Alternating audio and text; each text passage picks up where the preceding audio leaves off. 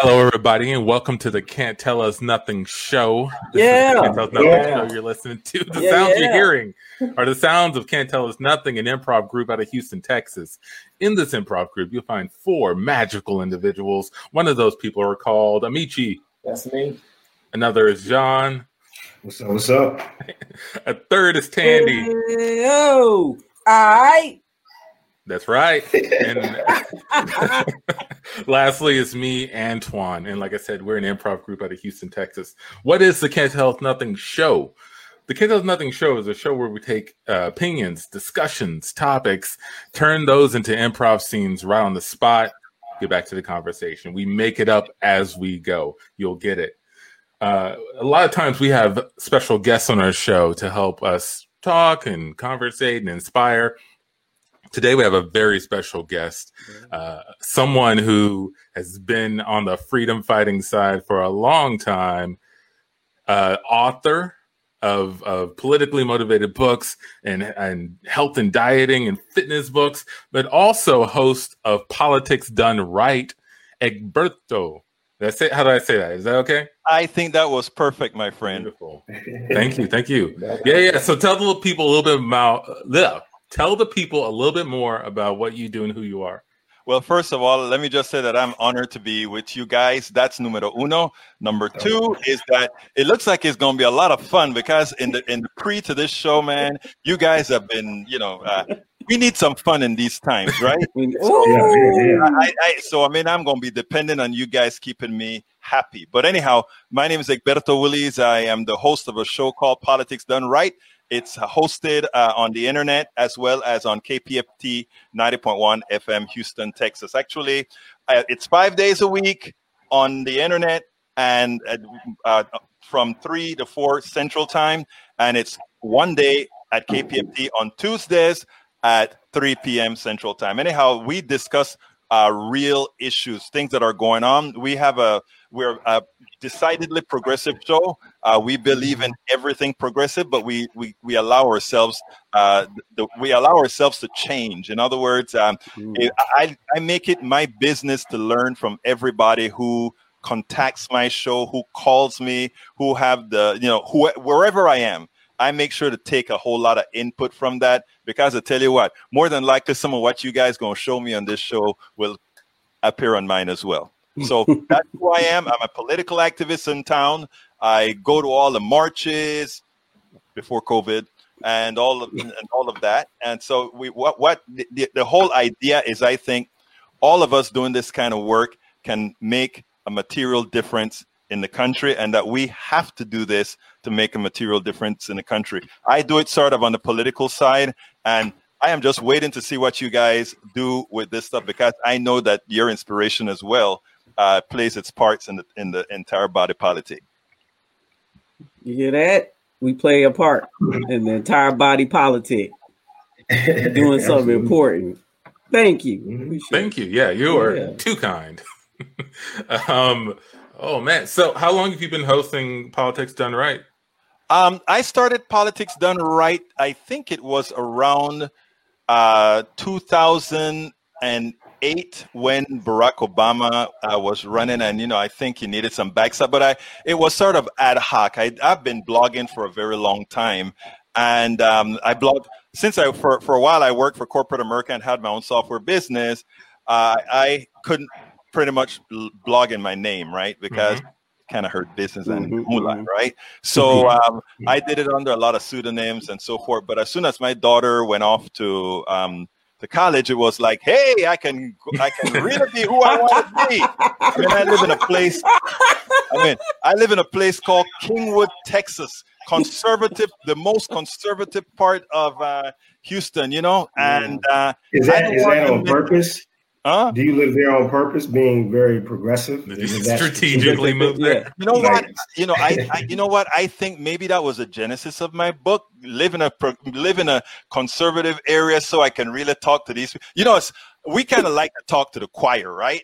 And I don't mm-hmm. want to talk to the choir. I want to talk to the people where we're going to really make a change. Actually, the reason that we moved out here is I didn't know much about anything. I came here, saw the trees, loved it, and moved here. That's it. That's okay. it. the trees are beautiful. But my other my other story is that hey, you don't want to talk to the choir, but actually I didn't want to um, I didn't want to um uh my daughter to have to face that her daddy was this pinko liberal. Mm.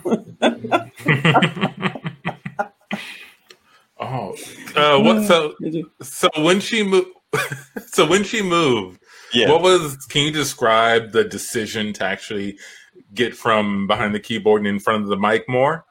Well, um, it wasn't. It wasn't difficult. I mean, I I grew up doing things like uh, poetry, reciting, and all that kind of stuff in you know both English and Spanish back in Panama. So coming in front of a mic was never uh, like a difficult thing, you know. And not only that, when I, I, went to the University of Texas Austin, and back in 19, I'm I'm on age myself now. Back in 1980 something, I was on the on on those um, on the malls marching for with for Mandela and uh, trying to get the university to divest from South Africa and all that mm. kind of stuff. So I mean, it was this wasn't like this was just uh, where in effect I was directing it as opposed to being on the direction from all the other people that I worked with in these different forms of activism throughout my you know throughout throughout my college career and then later on again hidden sort of a hidden manner. So this was just ready to come out. Mm. How did your How did your daughter feel about you know you being somewhat radical? You know, like has she caught the bug, or is she more kind of like just there for school? Because college is kind of like a nice opportunity for you to kind of challenge, right? You, you and you know, um, especially today. But like, how does she? How does like that impacted your relationship with? And not not a problem. She, I mean, she she accepts what I do, and I she didn't realize that the reason I hadn't come out before was because of her, because I never told her anything like that to throw the guilt trip on her, or anything like that, you know. But she supports me. But the, we used to kind of have some interesting discussions because when she was at UT, I wanted her. She went to the same school as well. I want. She's at Howard now, uh, Howard University in, in DC. Um, yeah. I wanted her to. Um, to be more involved in in politics in at the university. It just wasn't her. So you really can't force a kid to to do that. Uh, but she supports me, and now that she's she's working on her um, her medicine degree at Howard, and she you know we talk this deep politics a lot. She's just not the radical that her dad is. You know. Yeah. Yeah. Woo. I. I, I gotta I, say, I got one. I got one. we cut to um, we cut to a father having a conversation with his daughter. Um, hey, Tandy. Um, Dad. I know you're getting ready to go off to college, and um, nobody's more proud than me. Oh, thank you, thank you, Dad. Um, I just want to let you know that we, me and your mother, sacrificed so much to get you to this point. I, I thank you so much for that. I, you don't even understand what it means to me. I'm gonna make you guys proud. I'm gonna I'm going to do everything, everything um, that you expect me to do, that you prepare me to do. Right, right. Um, since you talked about expectations, I wanted to let you know that uh, I was thinking about running for president. Now, I had this thought back in college, you know, but once you know, once your mom got knocked up with you, I, you know, we had to make some different choices. So uh-huh. we figured we would wait until we got you out of the nest, right? Because your dad had a horrible past. I mean, horrible. We didn't want you to, you know, I want to be running for president and all that nastiness come out when you're in elementary school, but I don't really care if you're in college. But I just want you to know, whatever happens, we love you. Hey, Dad, wait a minute, wait a minute. Uh, I know that you you wanted me to be older, but I just want you to know that whatever horrible things you've hidden from me, finding out about them now will still impact me. I'm still gonna I'm still gonna feel a certain way. It it it can really warp my whole view of the world and of you and of relationships. Don't do it, Dad. Just listen, darling, that, baby. You've been in this house for the last 18, 18 years. years. Yeah. You know me, okay? I'm the same daddy who got you out of the womb, the same daddy that that fixed your pancakes this morning. All right. I know. I know. It doesn't have to change anything. All you have to do is just think about how you are with me, and everything else is okay. All right. But but that if if you run for president and if you have, and I'm say, not really the one to be worried about. It's really your mom's past, you know. But, but we're not going to get into that. You know, we're not going to get into that. Yet. Why? Why are you waiting to? We're sitting here waiting on the plane to leave, and you want to tell me this right now? This is. We, you, you well, probably could have talked to me beforehand to prepare me a little bit. I'm about to leave. It's. I'm about to board. The plane is. I know. I know. I know. This is a lot for you.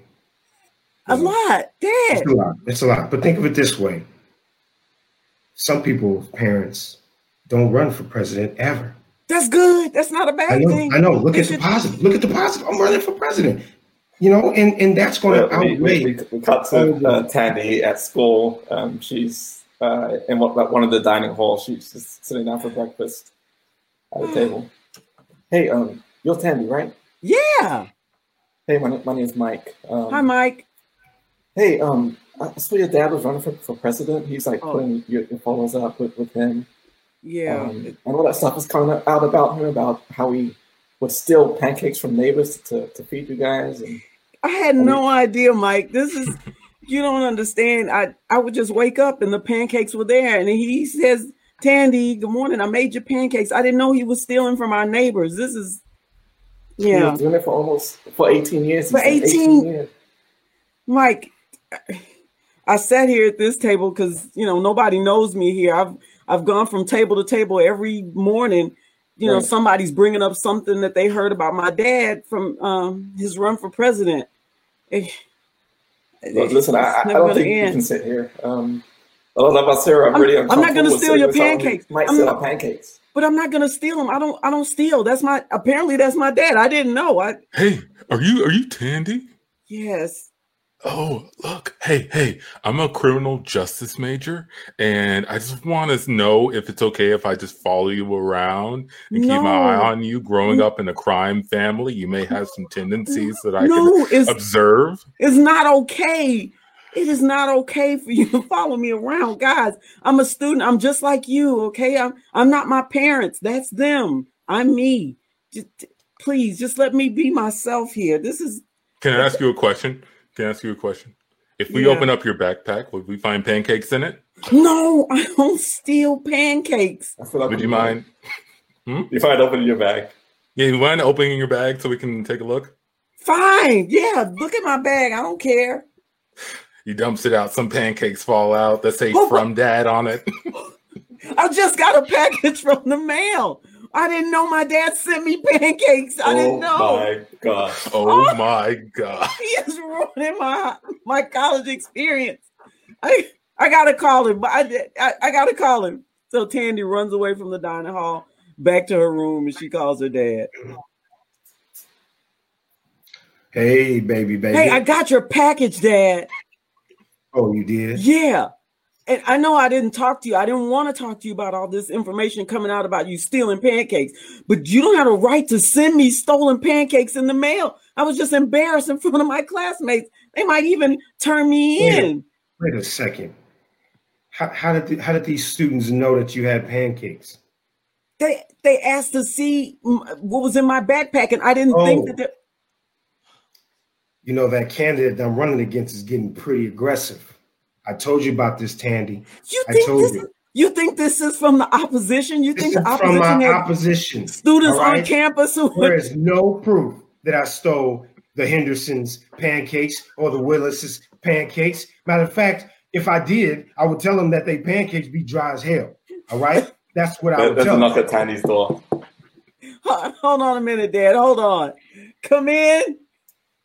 Hi, I'm a special agent Smith with the FBI. Um, I heard there was as you're in possession of some stolen goods from another state, which is an interstate crime.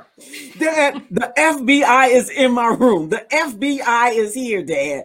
FBI? Yes, it's an interstate crime. You sent me stolen pancakes through the mail. Hold on, I think I'm going through a bad section. I'll call you back in a second.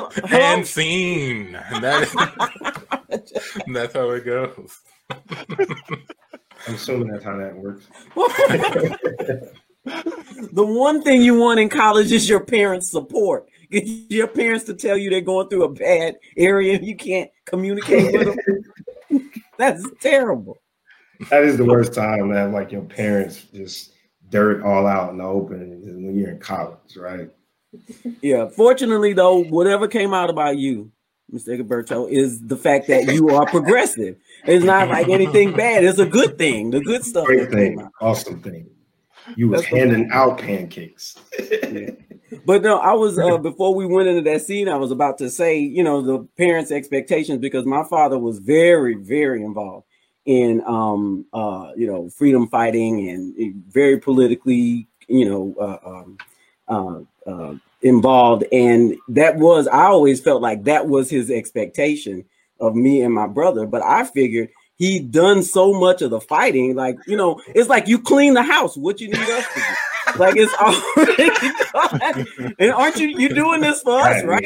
So, it's pretty much done. Right? It's like overkill. No, it's like overkill if we do the same thing. But um, but uh, but then too, you know, it you don't take ownership of those um ideas and and uh, you know what what people are fighting for until you get to a point of maturity where you see it for yourself and then um, I remember in college we uh, took over the president's office, and it was uh, it was in the the newspaper, like the school newspaper. And I sent my father a copy. He he it's still in his in his file cabinet somewhere. He was so proud of that. He's just going around. You see this? You see what they doing out there? You see? What so uh, it comes in time. That's what I'll say. It, it comes in time.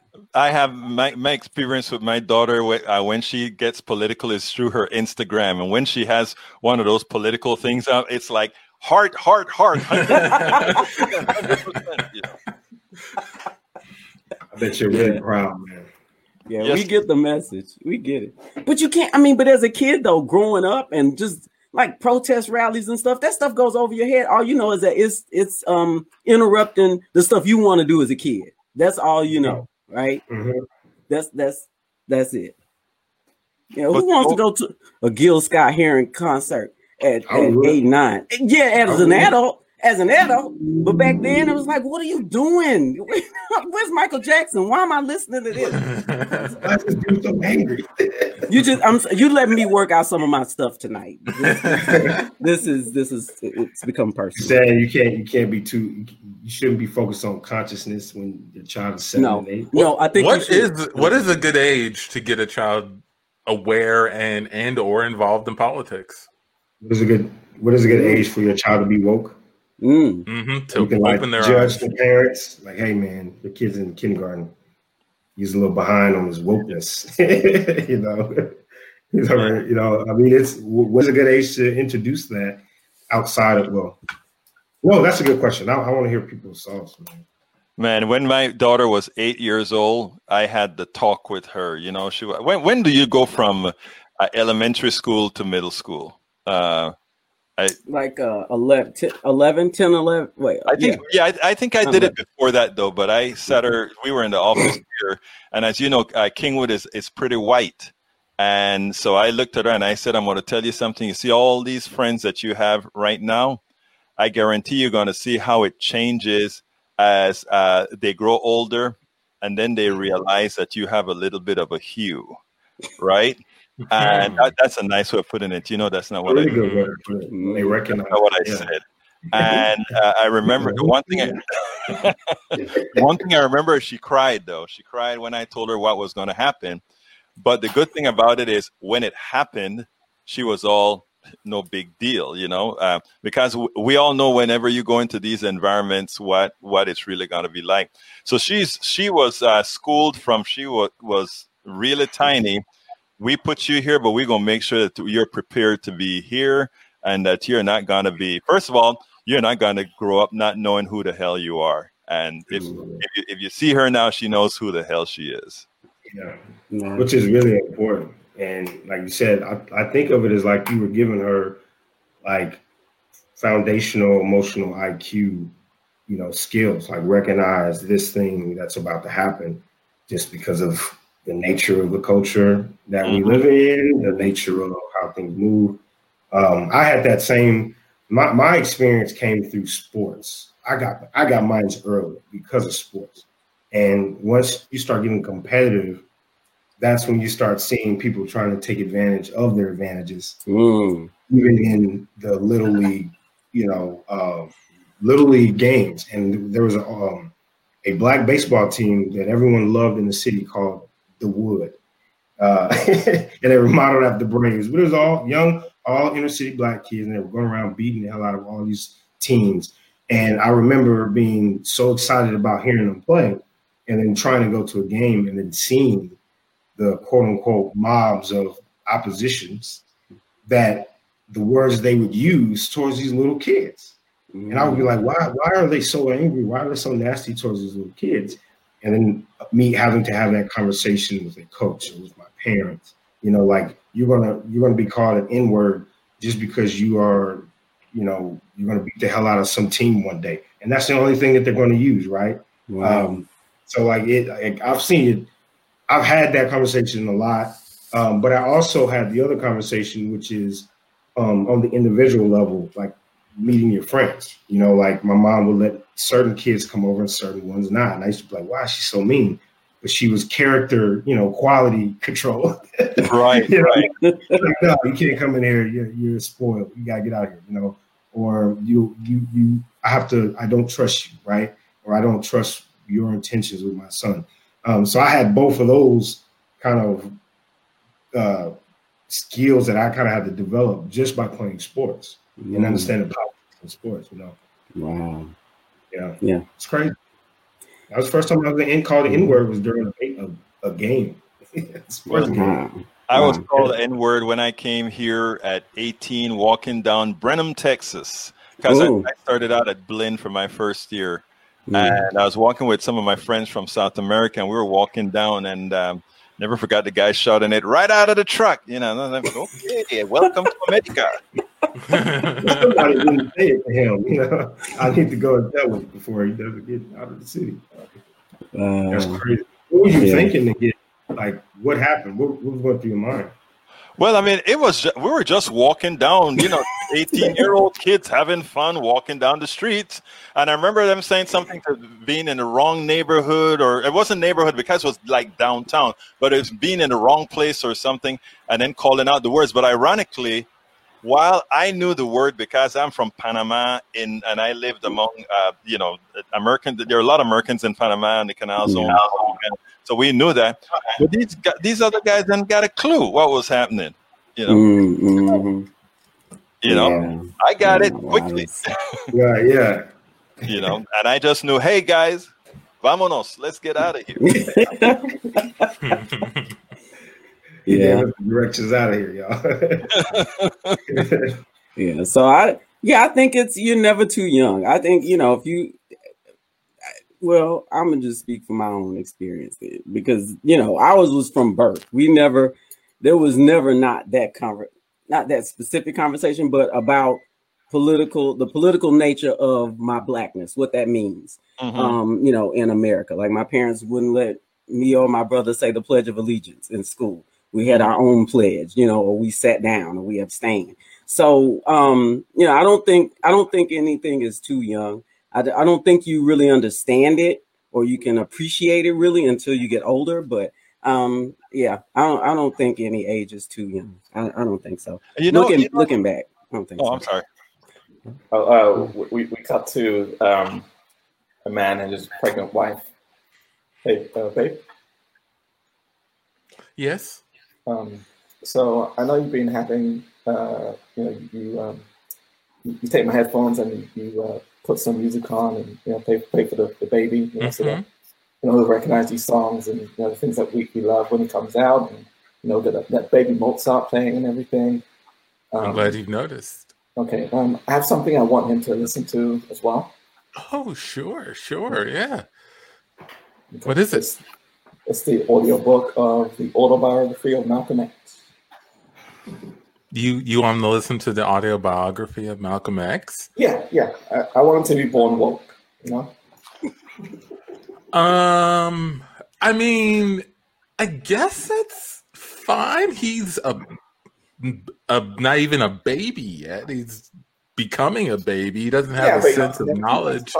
learning. It's never too early. It'll, it'll just be sounds to him. I'd rather him hear your voice than some audiobook narrator. You want me to read the book? I could read the book, but while you sit there, you know, I, I could just you just do that at night. I could just come in and and, and you know read excerpts and, and things from the book. That's great. That's great. Hey, my thoughts. Mm-hmm. Uh, that sounds great. You know? I do want you to read to him. Again, I just want to make sure the expectation is not being set that he will be born woke and knowing the life of Malcolm X. I just want to make sure that you understand that's not how the baby works. Um, that, that, Do you actually, understand?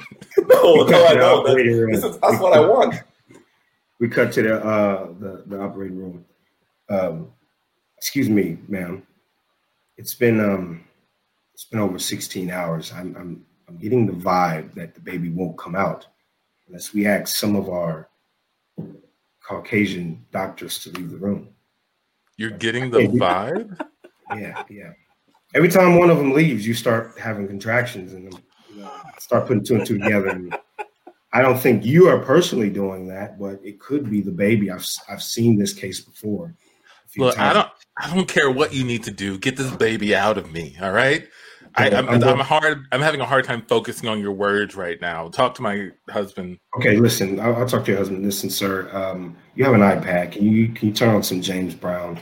And um, I'm going to ask a lot of my nurses to get out, all the ones that are a little lighter, you know, lighter lighter hues.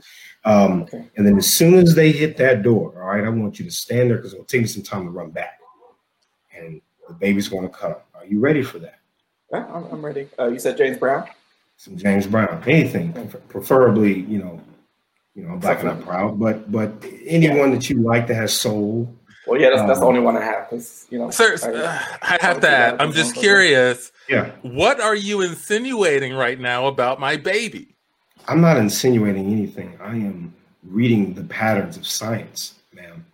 And every time one of my co-doctors walks out of that room, not any of us, not any of like, you know, like my my doctor right here, uh, Tandy, Dr. Tandy. Yes. She's been here the whole time. We have not seen one contraction until one of our other doctors leaves the room. So I'm assuming you got a woke baby inside you. It's not the first time Memorial Hermann has seen a woke baby, by the way. we get a lot of them around here. It's, it's, it's new things happening within the last decade. Is it because the autobiography of Malcolm X is now on Audible at a reduced price.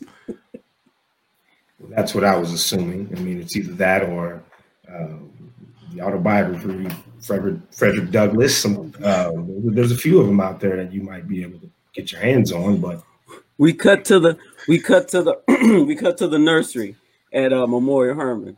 Babies, my fellow babies. My fellow babies. I'm glad I, I'm glad I have your ear today, and that's good. Keep with that baby talk. Let's keep throwing them off. They don't need to know what we're planning or how we're thinking. It's a great day to be amongst the woke. and scene. There's like a whole section that's separate in the nursery. Woke daycare. Yeah. Babies are born like with their eyes open and their neck's already moving. They're already like ready for everything. speaking of speaking of having um, uh, tough conversations, I wanted to ask you, Egberto, about your book. It's worth it. Um, could you tell us a little bit about you know what it's about and what inspired it? Okay, sure. Um, a, a, while back, I uh, I was I was really a wild left wing progressive liberal whatever you call that take that took no prisoners. In other words the right was simply wrong right? And and all that kind of stuff. And as you got old as you get older you kind of realize that things aren't uh, you know being right is not enough. Being right and is not enough. So i joined an organization after seeing this young woman uh, called coffee party usa and what we were we, we were an organization that tried to get people of different political persuasions to work together, not asking anybody to give up their particular ideology, but simply to have the conversation.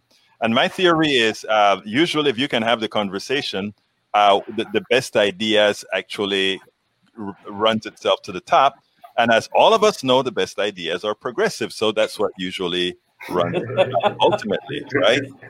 So I joined I joined the organization and I kept on doing what I did, but you know, it also taught me how to talk to other people and it also lent itself to me being able to reach a new audience altogether.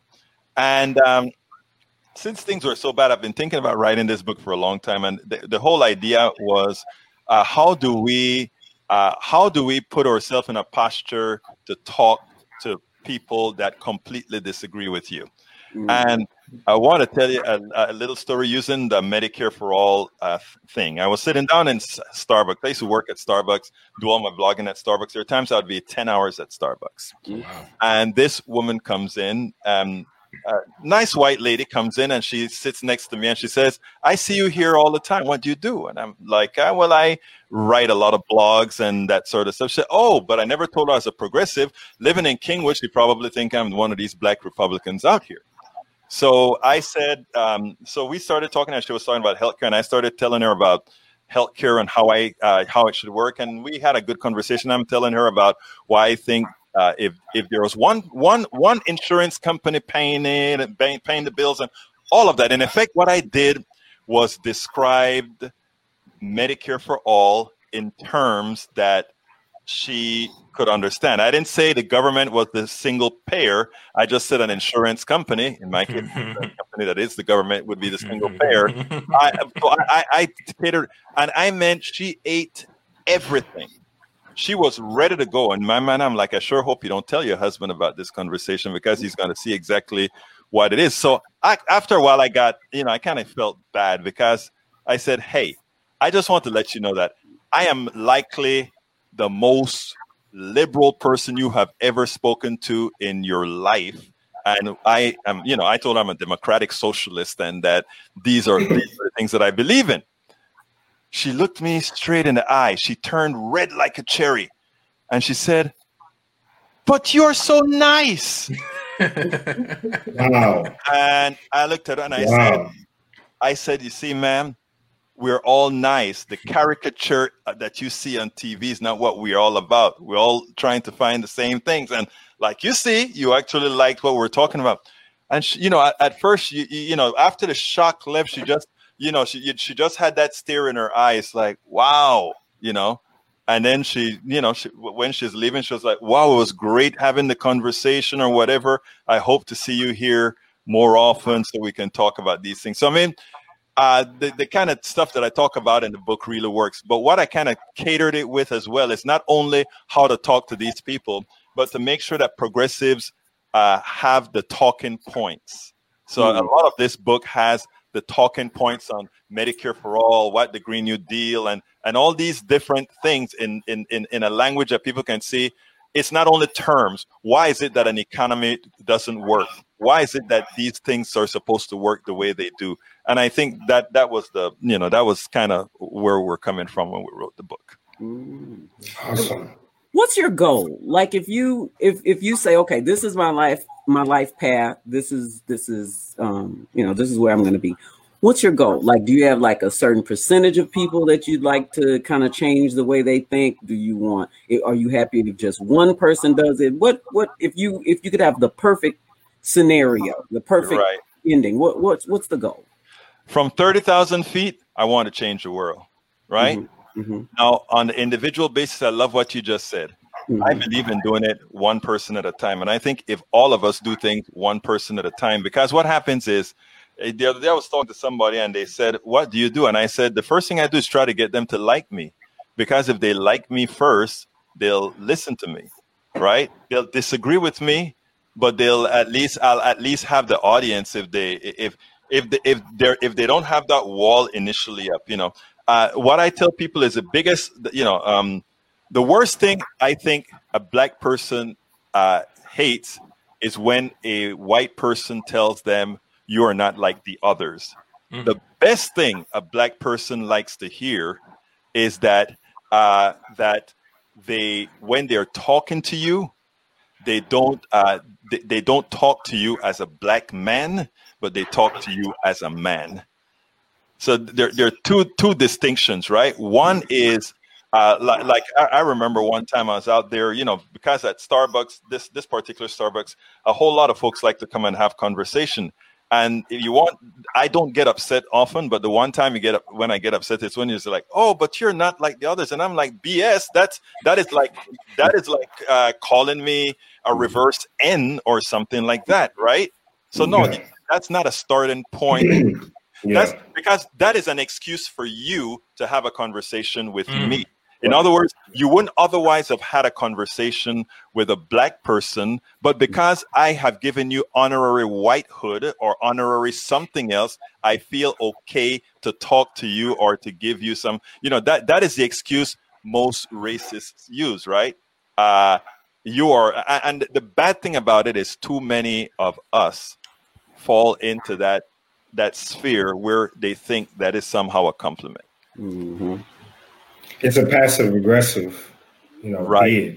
You yep. know, it's it's a form of aggression. You know, um, it's not meant to build you up or build the relationship. It's, like you said, it's meant to kind of have this, you know, disconnectedness um, with what you represent, right, and, and, your identity. And you're right; it is terrible to have. Um, what do you look like when you get angry? You seem like you're very easygoing.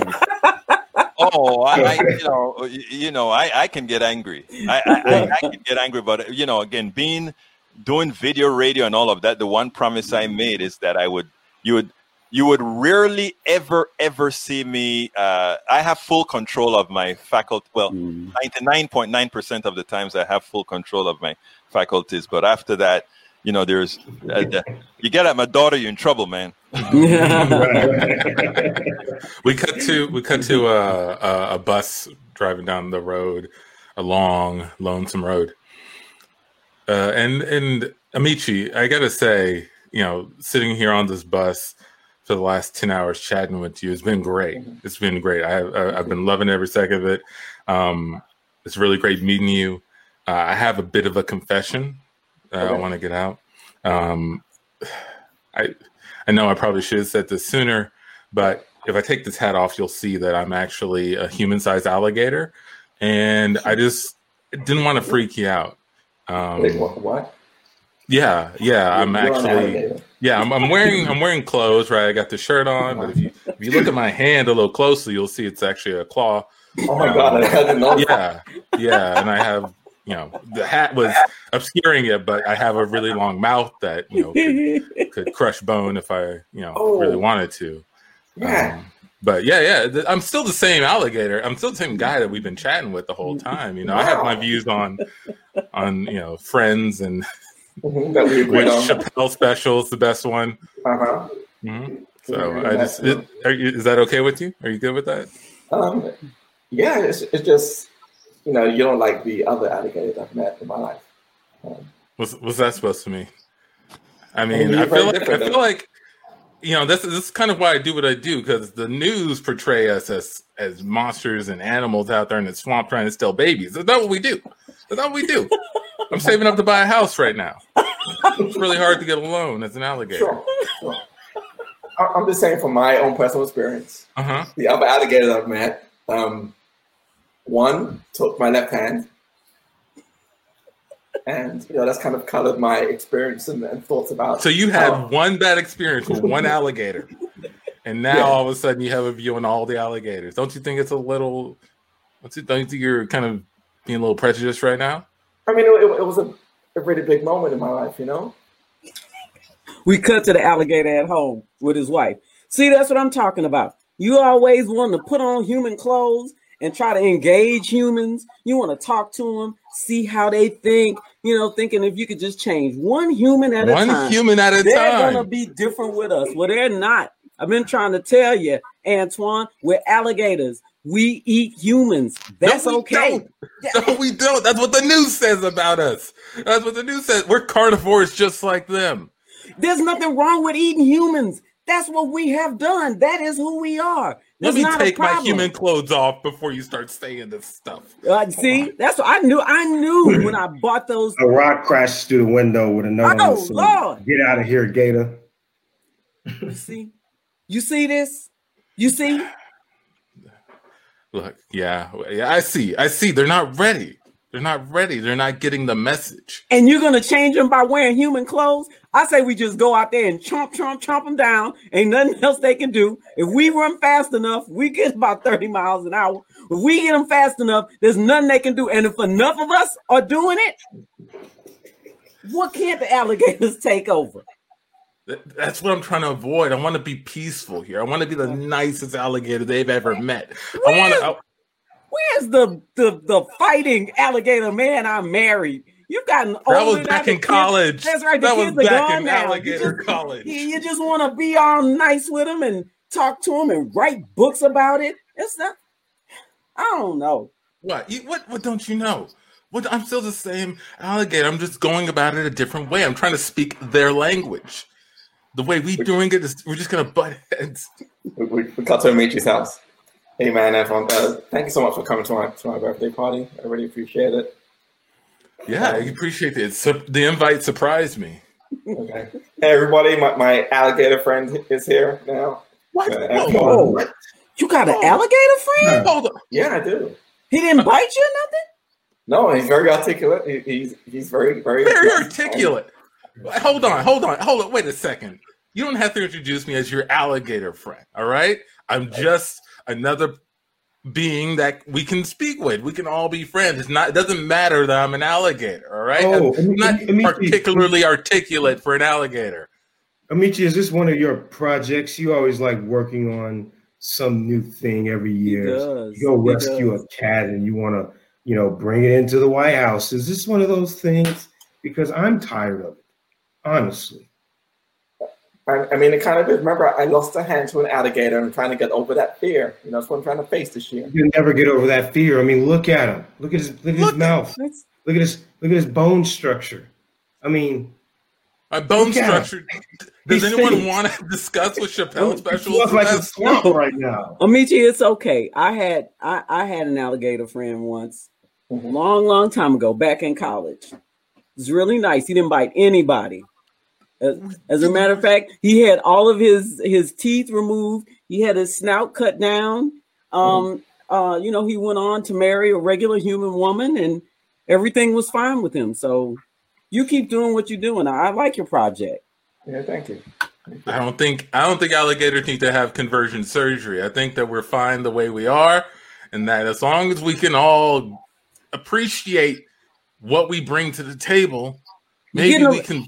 hold on, I think he's getting tables, a little angry. Yeah, speaking he's of tables, a little angry, don't you feel? Uh, uh, what are you going to eat tonight today at this birthday party? I mean, I don't think alligators eat birthday cake. We can, we can, we can eat birthday cake. We can eat chips. We got there's a little uh uh charcuterie board. What's this? How do you pronounce it? charcuterie. Oh yes, you look at yeah, but uh, yeah, that's why I actually yeah. got something special for you. There's a couple of live chickens in that crate over there um, that I got just for you, and I know I'm you- gone. I'm out of here. I'm out of here. I'm going to the bus. love that stuff. And scene. Oh. scene. Ended on these people. Good God.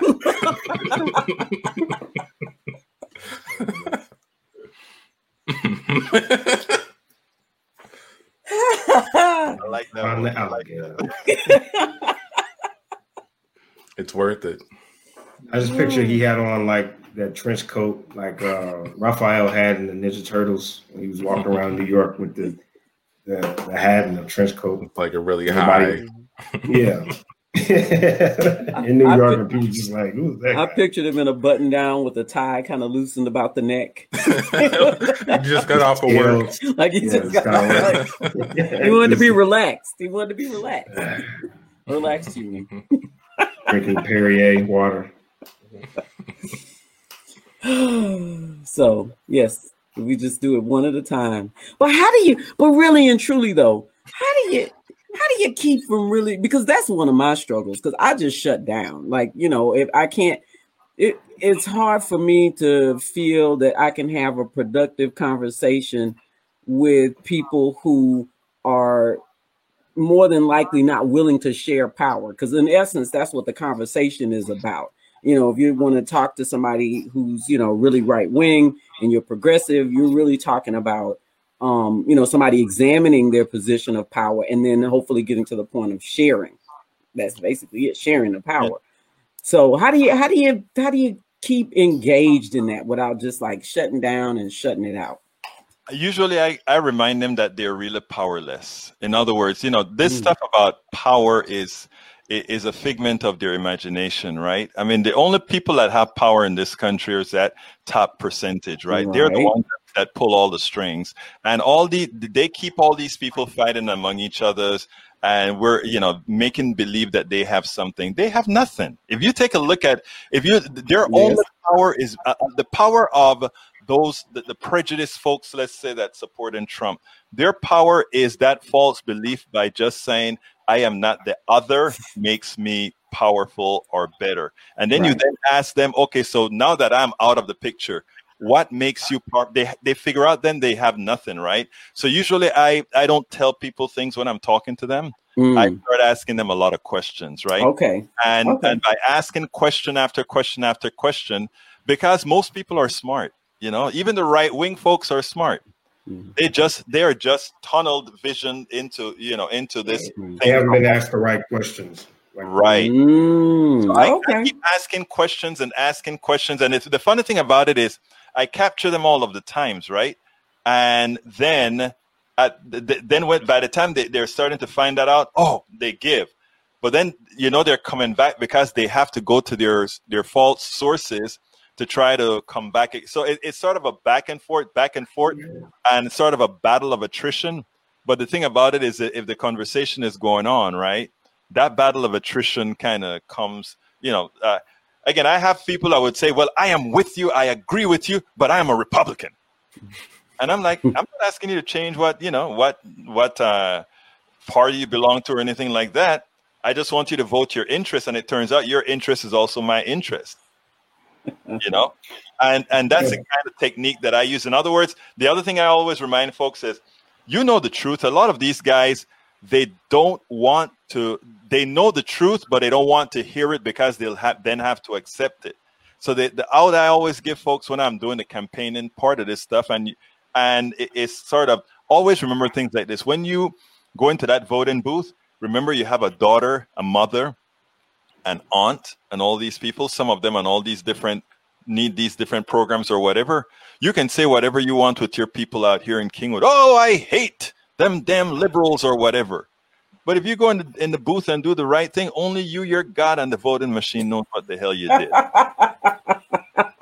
so they can keep up keep up their their keep supposedly yeah. for us like a harmful appearance, but do the right thing in private. I give you a joke. You know, I I had this guy come. First of all, there two quick ones, really quick. A guy came in completely anti-immigrant, completely anti-immigrant, you know.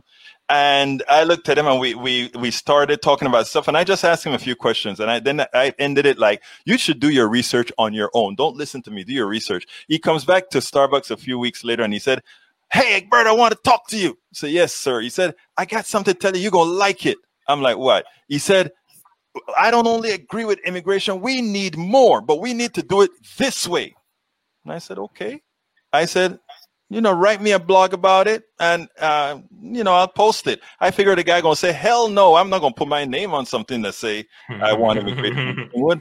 so he said, hell yeah, I'll write it. And he wrote the Republican interpretation having a whole lot of immigration. I wouldn't have written it that way, but if it came up to a vote and we weren't in Congress, I'll vote for it you know, because it, it was good. So I mean, and that is the kind of the, the, the, the, kind of techniques. It's like, okay, so you write the blog and all that. The other time is these guys I come in and they we sit down and we talk and they agree or whatever. Then you see them, then you're in there and you see them with another group of friends, let's say in there, and you walk in. You see the fear in their eyes that is he going to come and say something? I sure hope he doesn't. You're you, you're reading that just by their look, right? I hope he doesn't say something. So I mean, they never have to worry me. I can read all this crap, you know. So I read it. I go sit down, and then later on, when their their, their friends leave, they may come and sit down hey, how you doing? Uh, how come you didn't come and say hi? And I would say, well, I didn't want your friends to know that you were kind of hanging with the pink liberal. Yeah, cheating on them. I want to keep this thing on the DL. Yeah, you got a liver on the side. Tony, you got a liver. yeah, man. So, so I mean, so it, you know, think about it. You have to be willing to play, or if you're willing to play the game. I always tell folks one one other quick thing. I always tell folks one thing. I think people are sick when they allow themselves to to get certain things right. Now, if you have a relative and that relative is sick, you're going to just about forgive everything that that relative does to try to help them along. And that's how I look at it. A lot of these people are just damn sick. Mm. yeah. 100. Mm. Yeah. 100, man. Wow. Well, excuse me. Um, what have you uh have you heard of a guy named I gotta look his name up because it reminds me of uh this guy I saw on the Joe Rogan podcast who successfully converted over like 140 Klansmen. I heard that guy is great. yeah. yeah, yeah. So he said the same thing you said.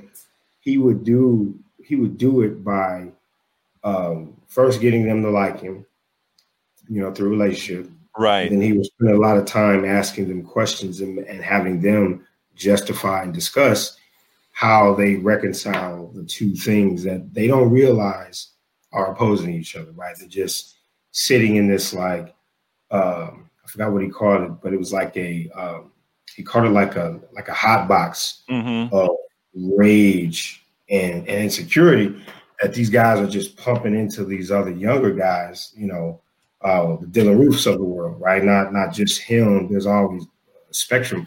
But what I loved about the guy's interview with Joe Rogan was uh, he met with like the Grand Dragon and ended up changing the Grand Dragon yeah. over, you know, through just having these these normal conversations and questions where they, they would have to go, you know, well, if they say something like, like he said something like, well, uh, where does it say that God does, you know, God uh, calls black people like you know the devil or something, and he has to actually walk through the scriptures, why he says it.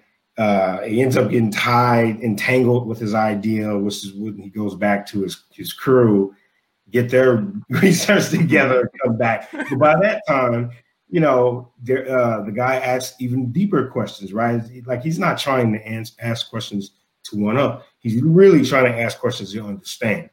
And um, I think like that's where that's what the big thing that you said uh, the illness is is like empathy, right? Like if I choose not to look at the world a certain way, then I'm also choosing not to empathize with an individual, right? Just like if you're a young kid and you know and you see an older person struggling to walk across the street, and you're like, dang, you know, sucks to be them. They're old, and you take off like you know, Ghost Speed Racer, right? Um, when you could actually help that person you you chose to willingly um, be ignorant, right? I, I want to only look at it through my eyes and let this woman have some unforeseen consequences, right? Because uh, it doesn't personally affect me or you know my idea of me, right? Um, and I'm gonna try to figure out what that guy's name was, but um, uh, it, it was an incredible like 15 minute piece where he talked about meeting that Grand Dragon and just asking questions to get that guy to talk himself out of the Klan.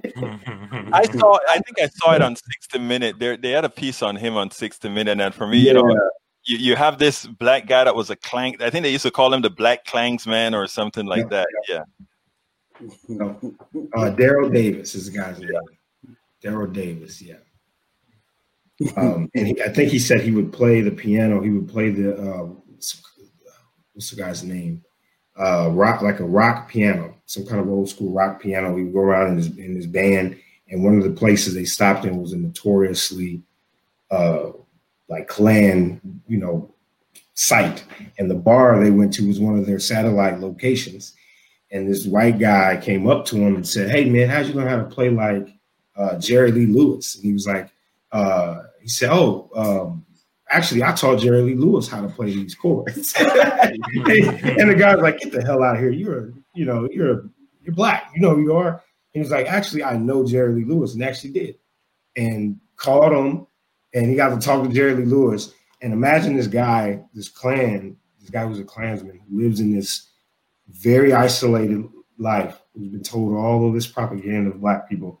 He meets one who plays the piano better than the guy he has in his head, and then the guy introduces it to him, right? Yeah. So he has to go back to his place and justify being racist with a guy who introduced him to somebody who's like his hero, right? And that was like the domino effect of just having a normal human conversation. And a We lot cut- of different.